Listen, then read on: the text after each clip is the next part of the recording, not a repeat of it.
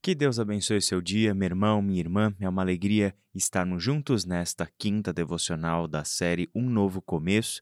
Hoje nós vamos chegando ao final da nossa semana e vamos também já começar a preparar o assunto que será abordado na semana que vem, a partir da leitura do Salmo de número 51. Por isso, a título de encerramento da nossa semana, eu gostaria de fazer com você hoje a leitura de todo o Salmo 32 mas na tradução de Eudine Peterson na Bíblia, a mensagem. Vamos fazer a leitura do texto?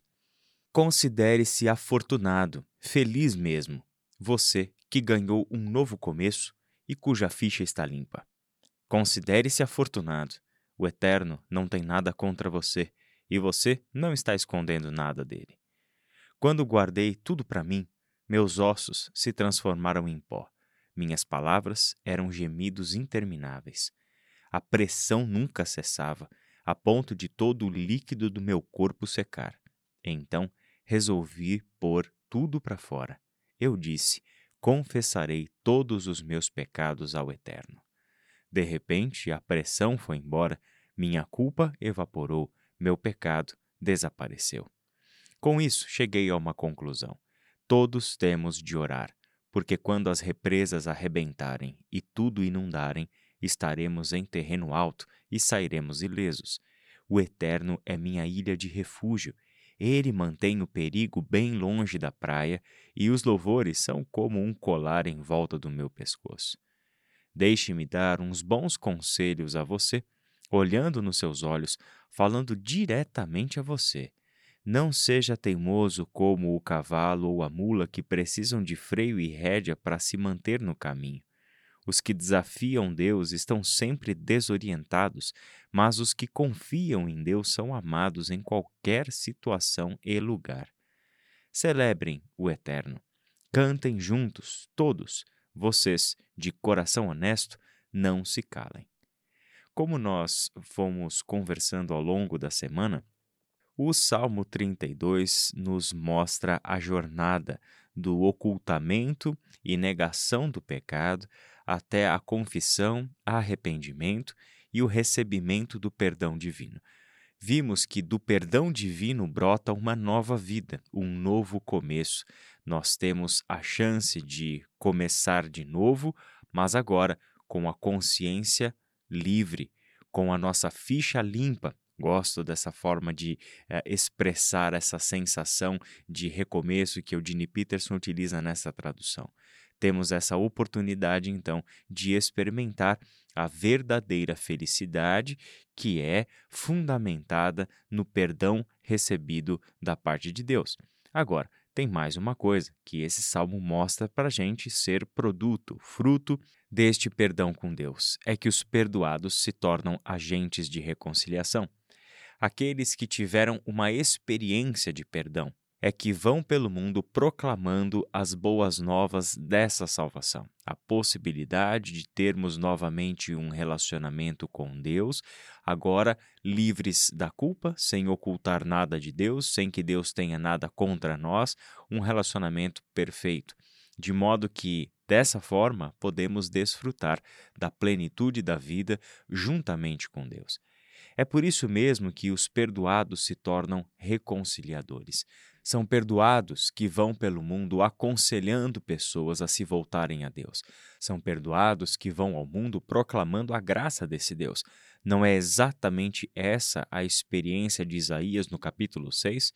É verdade que essa experiência dele foi extraordinária, envolveu uma visão, enfim, nem sempre as nossas experiências serão semelhantes à de Isaías, mas não importando o grau desta experiência, uma coisa é comum em uma experiência extraordinária como a de Isaías ou uma experiência simples e corriqueira como a nossa, é que o Deus de toda graça concede perdão para os arrependidos.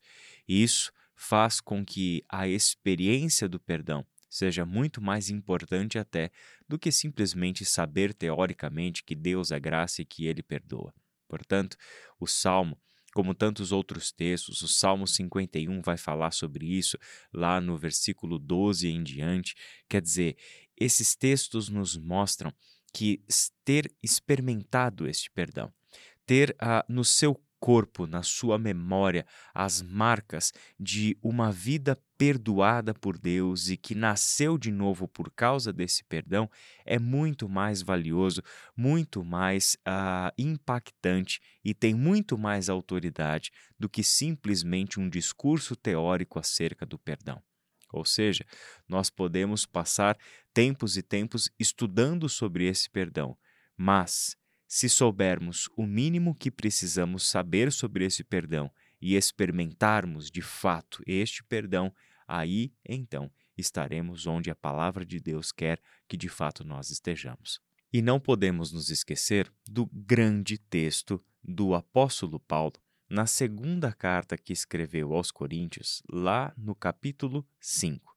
Segundo aos Coríntios, capítulo 5, a partir do verso 16, o apóstolo Paulo traz um dos melhores textos de todo o Novo Testamento, um dos textos mais claros, mais objetivos sobre o que aconteceu da parte de Deus até chegar na gente e o que acontece agora, ou pelo menos o que deve acontecer agora que recebemos este perdão e estamos reconciliados com Deus.